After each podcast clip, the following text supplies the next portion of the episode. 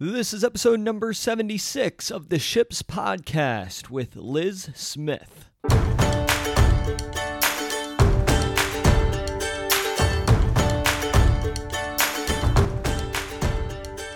Welcome to Ships. My name is Pat McAndrew, and I am a professional actor, speaker, and coach. In every episode, we discuss a message related to the most important vessels in our lives. Thanks for being here today. Now let's set sail.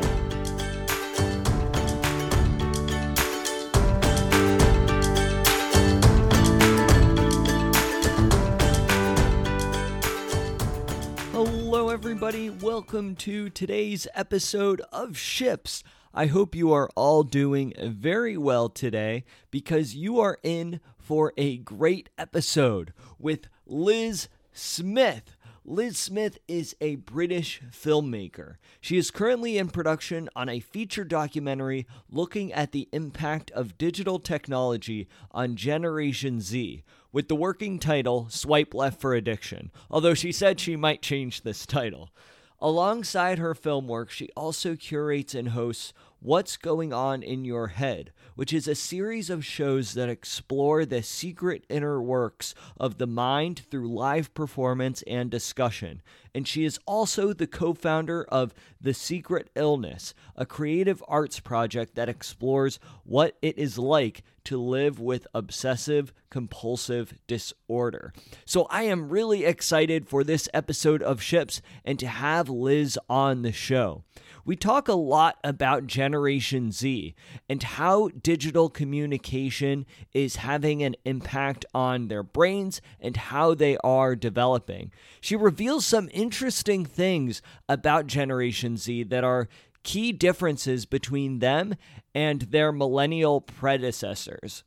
We also discussed the idea of social cooling. So, if you're wondering what that is, I didn't know what it was until I spoke with Liz. So, if you're wondering what that is, look forward to it.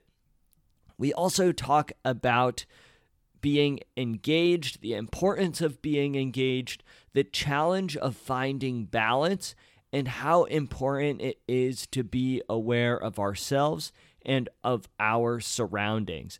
So, this is a really great episode uh, that I'm looking forward to sharing with you all.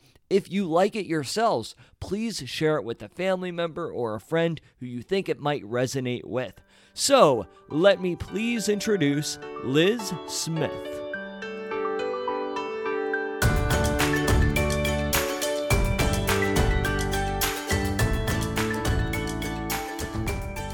Hello, everybody. Welcome back to the Ships Podcast. Today's guest joining us is Liz Smith. Liz, thank you so much for being with us today. Hello, nice to be with you. I'm really excited to dive into this conversation because you are working you, you work as a filmmaker and i think that this is a really powerful medium to talk about digital wellness to talk about mindful tech use and really to talk about how, the effect that technology is having on us and is continuing to have on us as technology is advancing. So i'm really excited to have you on the show and to really showcase your perspective when it comes to all things digital wellness through the medium of film. Well, thank you for inviting me. Yes, absolutely. So I'm wondering if you could just start off by telling us about yourself. Maybe wh- how did you get into the path that you're now pursuing today? I'm actually going to um, roll back a bit further than that because it's relevant to the conversation. And um, it actually goes back to 1997 um, when I got a call. I was in um, working in the UK, and I got a call saying there's this um, this kind of American startup company that's um, opening up in Europe, and they're looking for people like you. Um, it's called Yahoo. Would you be interested in joining? oh wow! yeah. And um, at that point, I'd started using Yahoo a little bit. I was just investigating the whole internet thing. I thought this is a really interesting space. Um, that sounds cool. I'm going to give it a go. So off I went, and um, I was part of that first team that, that effectively launched Yahoo into Europe. And um, it was an amazing time. It was, as we all know, um, the, the, the, rest of the story. We went through the whole dot com um, boom and bust and all of that. But in those early days, the team of people who got together behind it um, were a very curious bunch, and we kind of thought we were sort of changing the world for the good. Um, that you know it was going to be a net positive, and it was all very exciting. Um, and then 20 years later, of course, um, we see that there is a somewhat darker side to the internet than perhaps we we had realized in those early days.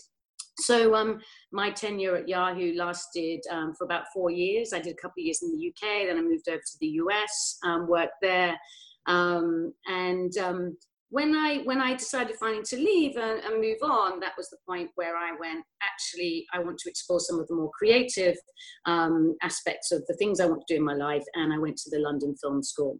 So I've been um, a filmmaker um, much longer than I was involved in the whole dot com um, industry, but it was a very formative period um, of my time. You know, a very formative period for me. Right, and I can only assume that now it has informed. Uh, it's obviously has informed the work that you're doing in a lot of ways. And so I'm wondering if you could speak to what is what is it about creating a documentary that resonates most with you? Oh, um, that's interesting. Why the documentary form? Um, it's certainly, you know, I've, I've experimented with all sorts of different routes of filmmaking in the last 20 odd years. Um, but for some reason, documentary is the one I've settled on and the one I'm most interested in personally. So um, the documentary I'm making is a feature doc. So you've got 90 minutes. And I've been working on this for probably almost two years now.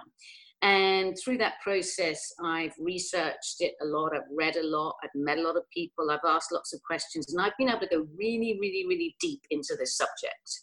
Um, however, most people don't have two years to go that do that and go deep. But hopefully they do have 90 minutes um, of their life where they can really consider this subject. So i see my job as distilling all of that process i've been through and all of that information into 90 minutes. And it being um, you know a very visual format and very audio visual format i think it's one of the most powerful ways of you know getting messages across and um, explaining things and, and and opening up questions. Yeah i think that what, what I personally love about documentaries is that it opens up a lot of times this outlet either to explore a new idea or concept that I didn't know about previously or to further investigate one that I'm very interested in.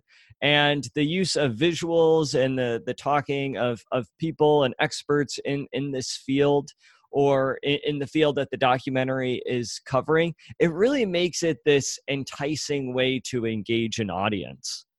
Yeah, it's a great way of condensing, you know, what is actually a very big topic and, um, you know, getting it not bite size.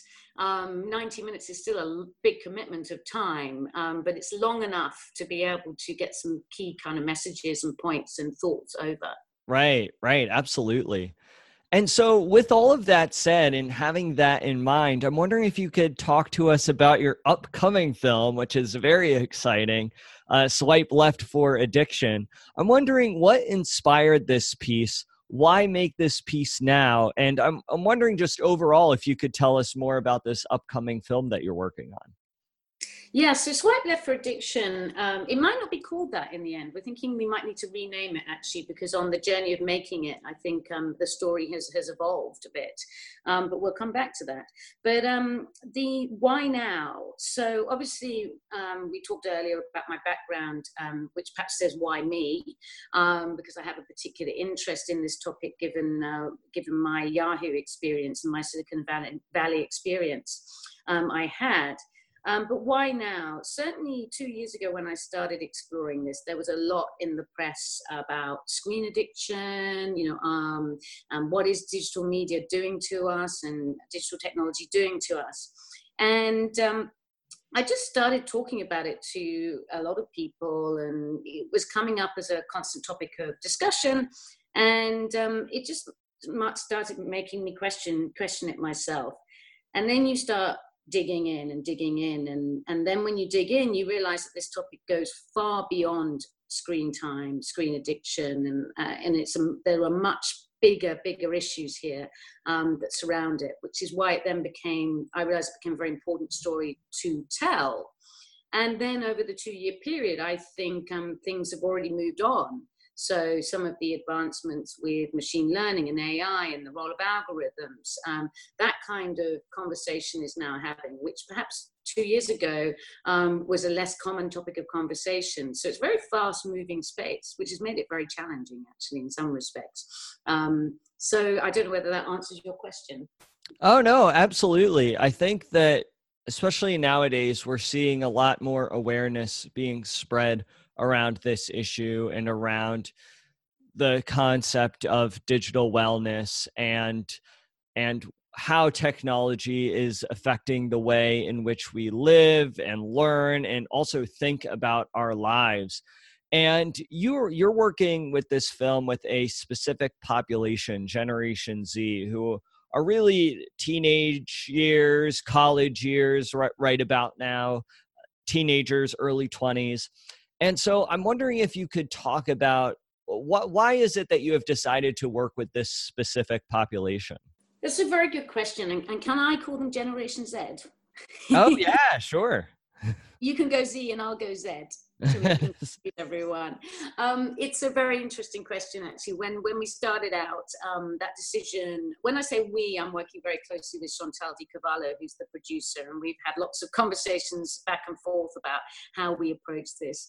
And it quickly became clear that this is a massive topic and so how do you kind of hone it down you know what what you've got to decide what lens you're going to tell this story through. And very early on in the process we did actually come up with this decision to tell it through the point of view of um, gen z. Um, and I think the reason for that is they are the first generation who've grown up with mobile technology in their pockets. Um, so the millennials, um, they did do, do, remember a time, at least when um, the internet was was sort of um, just plugged in at their home. Um, you know, when they were at school, they didn't have it in their pockets um, all all the time with them. So I think this is a very significant difference for that generation. So that was that that was partly why we chose that. And it's been very interesting because at first I was like, oh, am I the right person to tell this story about Gen Z? Because I'm not a parent. I'm a hardcore Gen Xer, but I, I haven't had children myself. And so I felt like a little bit of a fraud at times, like, am I the right person? Um, but as I've gone along on the process, I think almost my perhaps my objectivity by not being a parent may actually have, have helped because I've been able to make this more a little bit of a sort of anthropological study and um, it's been absolutely fascinating um, because perhaps some of my preconceptions I had about Generation Z, um, you know, they are it's not actually the reality. And as i've got to meet some of these wonderful um, people who've been participating um, in the film I, have I've got a i've got a new appreciation for that generation. Yeah it's i'm sure it's been interesting interacting with a lot of a lot of people within the the generation z or or gen z population and as you were saying at the beginning of our conversation i'm sure that has impacted the way in which you are making the film as well. 100% yeah 100% and one of the um, things that i hadn't appreciated um, early on is there's actually um, a significant difference between the millennials and generation z um, so they're, you know, the, in the terms of their value set and the way they're, they're leading their lives. And I think a lot of us kind of just went, oh, everyone's a millennial. um, but they're not. Huh. I'm I'm curious. As a millennial myself, I would love to hear about some of these differences. I think one of um, one of there's a kind of there's much more thoughtfulness about what Gen Z are putting online than perhaps the millennials. And this isn't the fault of the millennials. When um, you know social media sort of uh, came about, it was very exciting. It was fun. It was new, and it's like let's share, share, share, share, share, um, and you know everything would be out there. And I think, um, you know, we saw it with the rise of um, Snapchat and TikTok as well, where there's slightly more um, closed networks where um, uh, WhatsApp is rather the closed network. There's a lot more communication going through those. And also with uh, the likes of Snapchat and um, Instagram stories, the fact that these stories disappear and they only last um, for a short period of time is, is quite a big shift. So I definitely um, there's a lot more cautiousness about what they will post and what they will do online than perhaps with the millennials. Um, the other thing that I think is really, really fascinating is um, this whole concept of social cooling. I don't know whether you've come across that. Cooling? No, what's social cooling? So I think this goes back to the fact that young people today have no privacy whatsoever. They're always being tracked, whether it's by their parents, um, know where they are because they've given them a phone. And often the catalyst for giving their child a phone is the first time they're walking to school on their own. And they do it for very, very good reasons because they want to make sure their child is safe. Um, so um, they're constantly being tracked by their parents or their carers on their phone or by you know um, the social networks or by their friends who are watching them on social networks or you know every time you jump in a, an uber you know or, or you're mapping yourself you're constantly tra- being tracked. And you then have to ask the question step back and go well what does it do to society when you're under constant surveillance like that and it often means that you will hold back from really expressing yourself in public spaces. Um, and that's what social cooling is about. And so there's a lot in the media about how Gen Z are perhaps more risk averse. And, um, and, and taking risks is a very important part of growing up and adolescence. Um, and in some ways, because of this constant tracking, this loss of privacy, I do think it's, it's making Gen Z hold back um, a whole lot more than previous generations would when they were teenagers. It's really fascinating. And it makes so much sense too, because you're absolutely right that uh, kids nowadays, they are always tracked. Parents can always know where they're at based on where their phone is at. And yeah, I, I imagine that as you've been filming this project, it's been interesting to hear what their percent what Gen Z's perception is on that. Yeah, and it hasn't necessarily, obviously, they haven't come out and said, oh, you know, we don't have privacy anymore and we're always being tracked. Um, and, and um, of course, they don't see it that way because that's what they've always known. They haven't known any different. Yeah, it, re- it really puts things in perspective. What were some of the challenges you faced when creating this film that is trying to emphasize the dangers inherent in smartphones and social media, specifically in working with Generation Z? Um, so, with regards to working with, with Generation Z, it's been interesting um, because of what we were just talking about this slight reticence to um, to share in the public domain their thoughts and their opinions. So I I, I, started doing video diaries with a whole um, group of different, of diverse section of young people, and there were a list of questions that I wanted them to talk to, and I found that I wasn't getting a lot of take up. So initially, I'd have there'd be a lot of enthusiasm for taking part. Yes, I'd love to do this, um, but then I wasn't getting the video diaries through. And so I started asking the question as to why. Are they just being lazy teenagers? You know, we are always a bit lazy when our teenage years sometimes. Um, but I don't think it was just that. It was that. Um, and it was a kind of like, these questions are very personal or, or intimate. Um, and I'm worried about sharing them and having them in the public domain which then made me pose the question well are they how personal are they really? And they i didn't think they were very personal questions. They were things like you know what do you want to be um, when you're grown up? You know what, what do you think your life will be like in 20 years time? Those kind of questions which for me i wasn't asking them about you know intimate questions about their sex life or anything. Um, these were questions that i I wouldn't have thought were personal or intimate. But and I think that really was an expression of their concern of well, what if I say something that makes me look stupid and then it's out there permanently? Oh wow. Yeah. So um and I've worked, you know, I've built I've worked very closely, I'm continuing to work closely with um with our wonderful characters who are taking part and um and, and on the flip side of that, as, as we sort of build trust and confidence, um, I'm starting to realize that these are an incredible set of young people who are incredibly thoughtful um, who um, are incredibly um, engaged. Um, so it's not an apathy. It's not apathy. It's just this fear of, well, if I say something that's going to make me look stupid, it's going to be out there forever. Yeah, that's it. Really is a, a, an important point to to mention is that I absolutely agree with you that I think millennials had this tendency to just share and post everything and anything. And I wonder if the following generation, if they saw that and almost in some sense saw the consequences that came with that, and maybe therefore are much more hesitant to go about posting certain things online. Which, in a way, is a good thing. You know, it is learning sort of digital literacy. Yes, um, yes but when you play that back um, into you know things that are important um, when you're growing up as an adult um, you know in, how, in, terms of how you develop and how you find your identity and all of those kind of things um, a certain amount of trying stuff out risk taking you know pushing the barriers pushing the limits actually very important in terms of your personal development. So this is something that we need to be be very careful about.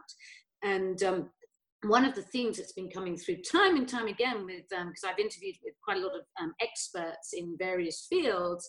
Um, the, the, one of the stories I'm hearing a lot is um, this issue about helicopter parenting. Um, which ties into this uh, um, this concept of you know when your when your child starts going school on their own, you give them your phone for for the safety thing, and you're constantly trying to look after them and make sure that they're not going to fall over. Um, but there's a certain amount of falling over, which is actually quite important for adolescent development. Right, right.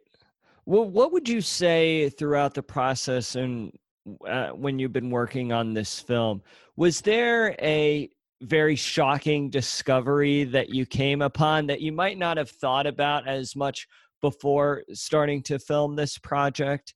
One of the I guess one of the perhaps um, surprising is is is perhaps the wrong word, but one of the things I've encountered is um, the challenge of finding balance in this. So, on the one hand, you've got the very very dark um, sort of doomsday kind of storytelling on this, and then on the other hand, I'm hearing you know from experts saying hey hey hey wait a sec this isn't this is all like being blown overblown and it really isn't so bad um, and we need to be careful um, you know what correlations we're making here and what we're saying here um, so there are two distinct camps on this there are you know the the very dystopian view um, people, and there's the very positive uh, viewpoints that I'm hearing, and um, and I, I'm trying to reconcile that in the film. And one of the questions I ask um, all of the experts that I film is, um, would you like to be a 15 year old today? And I get two very distinct answers. It's either, yes, bring it on. I'd love to be a 15 year old today. All of the opportunities that the um, you know, web is bringing me now and digital technology is bringing me now, I'd embraced it and loved it. And then on the other end of the scale, I have the, absolutely no way would I want to be 15 today. I would have crashed and burned. I would have been suicidal. It would have been terrible. Wow. So, an interesting outcome, I think. Yeah, it, it is interesting to think about it in that way because I think every generation is defined by something or some sort of experience and it really is amazing looking back and seeing how different the lives are of these generations. And I believe that Generation Z is really, uh, I don't want to say they're defined by all the technological advances that have been made, because I don't want to pigeonhole a generation into one thing.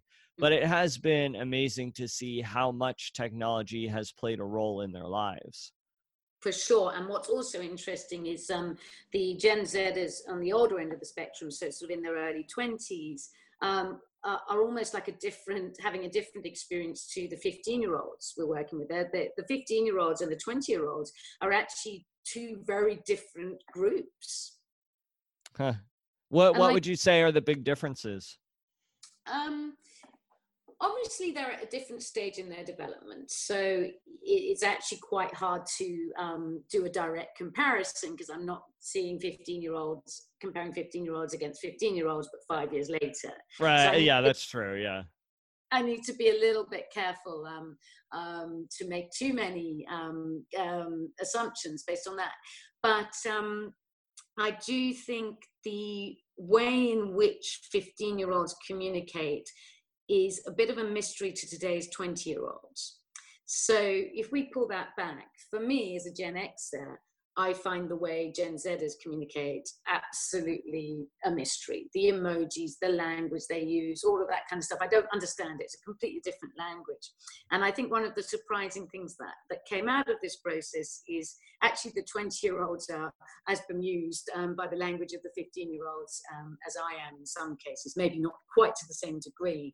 Um, and I don't think there was that big um, gap between when I was um, 20 and, and the 15 year olds um, in my era. So I, I, think there's something about the speed of this digital um, technological revolution that is a very, very important factor um, in what we're looking at. Um, a lot of people make this comparison to other um, revolutions that we've had, you know, the industrial revolution or the printing press and all that kind of thing. The big difference between that and now is the speed with which this is um, which this is happening. And I think the fact that you're seeing such a difference between 20 year olds and 15 year olds is yet another manifestation of that. I'm wondering throughout the filming of this process, we're talking so much about the effect that technology has been having on Generation Z and, and how they interact with this technology as well, how they communicate with one another. Did you discover or stumble upon any sort of solutions while creating the film that could potentially help people who are either struggling with excessive tech use or are trying to figure out ways to to be off their phones more often? Mm-hmm. Yeah, that's a very good question. I've been on my own personal journey, and I've certainly um, on this, and I've certainly started to change some of my own habits um, the more I've delved into this. But I think, um, uh, you know, I think there's part of me thinks that this problem, this force, is so powerful now that it's really, really, really hard for us to counter it. You know, the genie's out of the bottle and we can't put it back in. Um, which isn't to say that there aren't things that we can do on an individual level and even on a government regulation level and all that kind of stuff to, to try and mitigate some of the worst effects.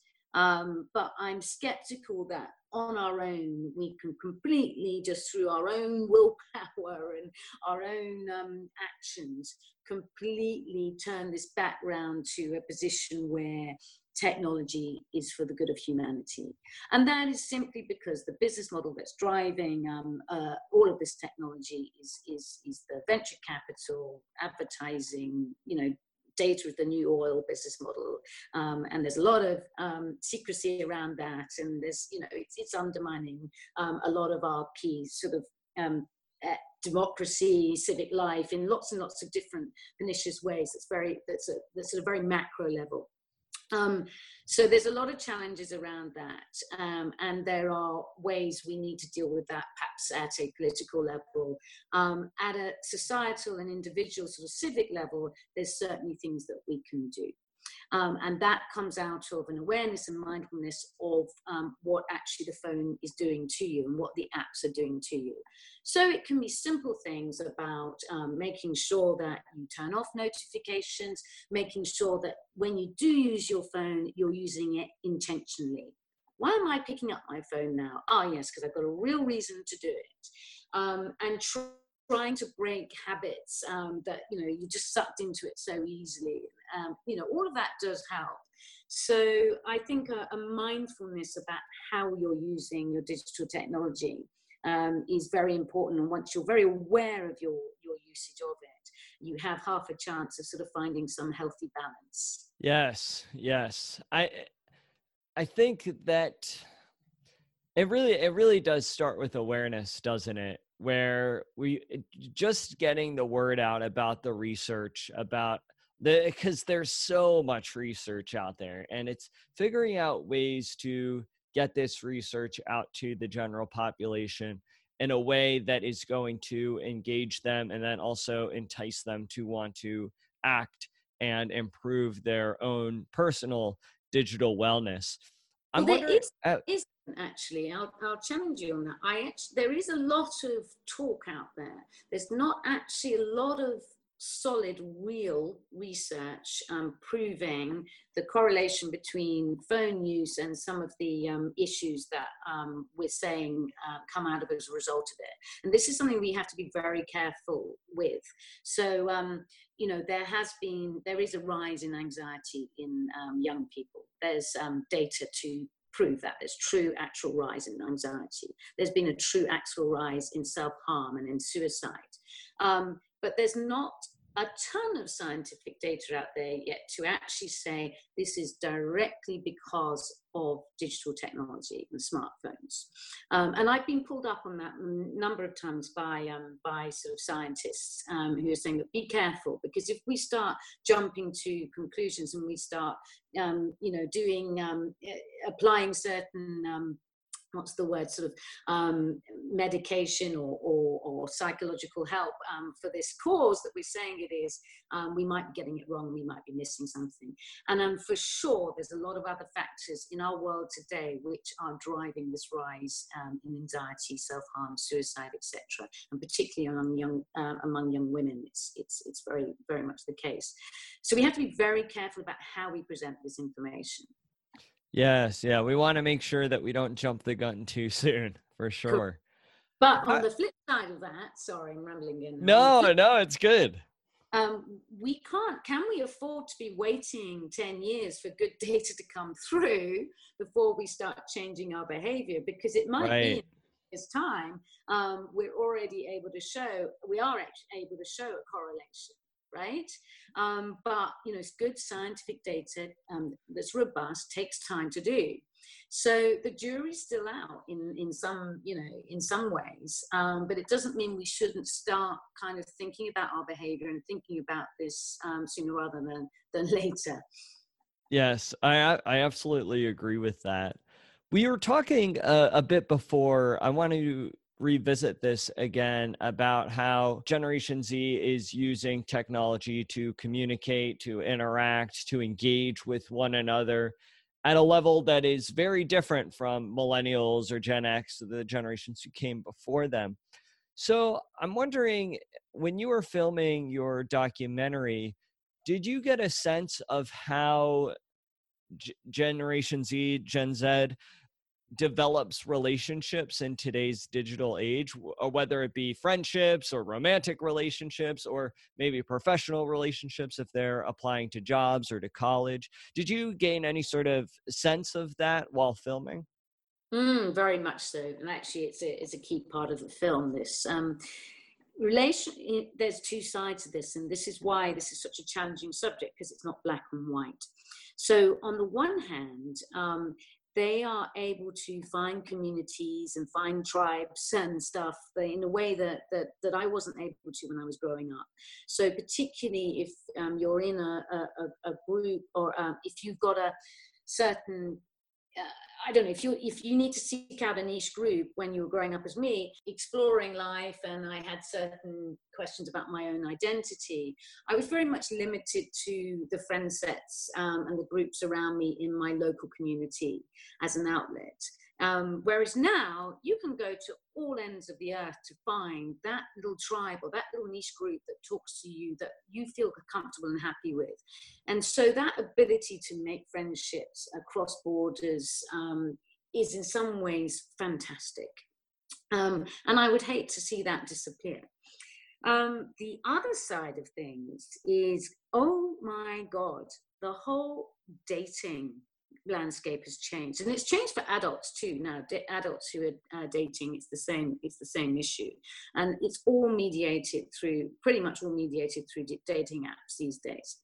And uh, that's really interesting because your dating app is your image and a little bio and people are making decisions based on that um, which is, brings in this whole question about this whole you have to brand yourself online you know the, the basis on which we make these decisions has changed enormously than, than in my era. Um, and also the quantity the access. So now if i meet someone on a date and um, they're not quite I'll just um, you know swipe again and find somebody else. it's much it's become much more transactional, and uh, this sort of um, paradox of choicing. There's so much choice there on the dating scene um, that you almost don't have to put much effort into building a relationship when you start dating with someone because you know what mm, if they're not quite right, I'll try someone else because there's always somebody else you can go out and date. And I think that's a fundamental change and actually, a nice little anecdote one of my experts um, who's in the film, um, he made this great comment, and I hadn't thought about this. He said, You do realize that the um, the dating apps um, that Tinder is actually affecting the gene pool. Oh wow! Uh, can you can you uh, explain that a little bit more? So um, so actually, so Tinder um, is algorithm based, as most apps are these days, and you know the suggestions of who you're going to um, date, um, who you might be interested in, is based by an algorithm. So a machine, an algorithm, um, a platform is certainly influencing your decision on who you might date. And then when you take it to its logical conclusion, that actually may impact who you end up marrying and procreating with right? yeah, yeah, that's very true. It's a crazy thought to get your head around, but you know, it's those kind of, you know, and I think when you say about the, the journey that I've been on in making this film, perhaps I started out thinking more about it just being about how we're addicted to our screens, why we're addicted to them, and, and maybe some of the mental health impacts of it. Um, but when you start looking at the bigger picture and all the different nuanced ways that, that this technology is changing the fabric of our lives and influencing our lives. Um, it's crazy. So you've got the privacy thing issue, um, which leads to social cooling. Um, and if you've got social cooling and and and people are less willing to express themselves in public space. Um, there are all sorts of uh, implications uh, that, that, that, come on with that. You've got the silly little example of dating apps and how they might be affecting the gene pool, and you know it goes on and on. It's amazing. It's exactly what you said. Is when we take a step back and really analyze our decisions, whether it's who we're hanging out with, who we're dating maybe certain pursuits that that we want it really is amazing how much technology plays a part in our decisions. 100% and that's another theme in the film is you know to what extent are we losing human agency? Um, to what extent are is technology making decisions for us? Um, to what extent is it making us dumber even? Um, you know we we constantly um, just ask google um, every time we have a question, we ask Google. Um, and there's two interesting things that come off the back of that. First of all, we we tend to only look at the first three answers that Google gives, um, which um, poses some interesting um, philosophical um, questions there, and the whole sort of role that recommendation engines play in terms of taking us down a very specific path.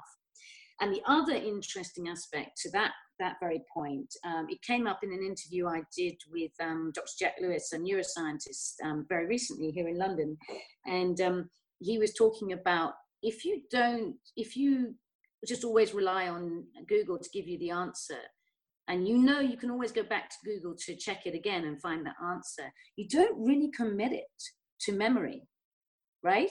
Yeah. And you know so what's it doing um, in terms of our kind of capacity to memorize things and why is it important to actually memorize things is it important to be able to memorize things um, and um, you know he pulled out from that you know if you're having a conversation like you and i are having a conversation now if every five minutes i need to um, just check my um, check Google to because I can't, we can't remember um, the answer to something. It, it breaks the flow of the conversation. Yes, yes. Oh. People doing that in pubs and bars and you know cafes all around uh, wherever you go. We're constantly oh let's check that on Google, right? We're outsourcing our brain and our memory to Google. That's so true. Ah, this is this is so important. and, and the, uh, my other favorite one on that is again, uh, it's a recent thing. I don't know if you, um, I use Google Mail and um, there's a tab to autocomplete now. So when I'm writing a mail, it suggests how I might finish my sentence. And um, wonderfully convenient. I can write my emails a hell of a lot faster now. But um, it's a machine putting words in my mouth, right? That can't be good. Oh, that's cra- that's crazy, isn't it? right, right, exactly. So here we are thinking, this is great, this is speeding up my life. But actually, are we just all going to end up um, sounding the same? And actually, do I really want a machine to be telling me what I'm writing? It's very good at predicting what I actually am probably about to say. Um, but it's frightening too. Yeah. Oh man, this is this is all really important things for us to keep in mind.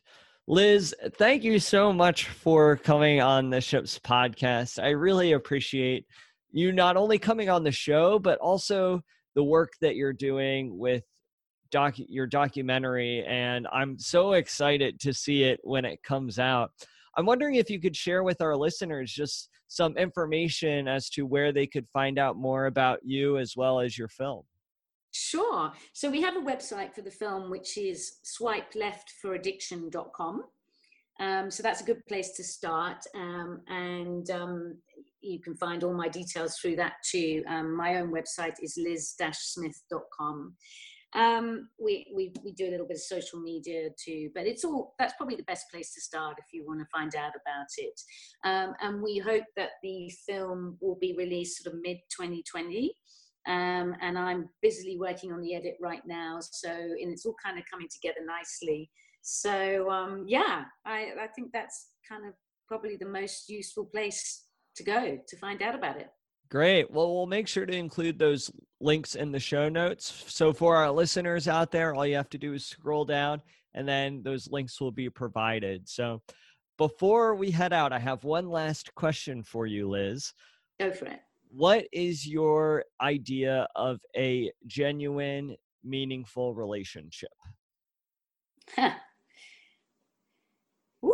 it's really interesting this process because I'm I'm on the other side. Normally, it's me interviewing people, and uh, when I do my interviews, I always throw in um, uh, one of those big kind of philosophical philosophical questions at the end. And oh, it's always fun, yeah. Yeah, yeah, exactly. So um, I'm getting a bit of my own medicine here. Um, meaningful relationship it definitely is about depth, isn't it? Um, I think you know if I think about the most meaningful relationships in in my life, um, they've been built up over years, um, and and trust. Um, you know, there are some people who you just know you can trust um, intimately, and trust actually is, is one of the the um, one of the big kind of questions that I think um, are being thrown um, in the face of Gen Z at the moment when you look at the whole post-truth world that we're living in, etc. You know, who can you trust, right? Yeah. so yeah, sort of depth and trust and compassion. Those would be my three things. I couldn't have said it better myself. so, Liz, thank you so much again for joining us on the show. Thank you very much for having me. I hope you enjoyed this episode with Liz Smith. What I really love that she's doing is that she is talking about digital wellness, about mindful tech use for the upcoming generation, and for important things that we need to keep in mind as a society in going about the ways of designing tech for our future. So, Liz, thank you so much for coming on the show. If you liked this episode, please share it with a friend, leave a comment, head on over to Apple Podcasts and leave me a review. I would really appreciate hearing your thoughts. Also, if you have the Anchor app, feel free to call in and leave a voicemail. Said voicemail may be released on a future episode of Ships, so feel free to call in and let me know your thoughts. You also have the opportunity to support this podcast. Supporting this podcast will allow me to continue producing episodes with insightful messages and inspiring guests. So if you are able to support, I would really appreciate it. Head on over to the show notes, scroll down, and click the link provided. Also, if you're interested in having me as a speaker at an upcoming event or for your organization, school, or business, feel free to head on over to patmcandrew.com and hit me up. I would love to speak with you in more detail about these topics. So, thank you so much, as always, for tuning into the Ships podcast. I really appreciate hearing your thoughts, hearing your wisdom when it comes to how we can cultivate more meaningful relationships in our lives. So, thanks so much for tuning in, and I'll catch you all in the next episode.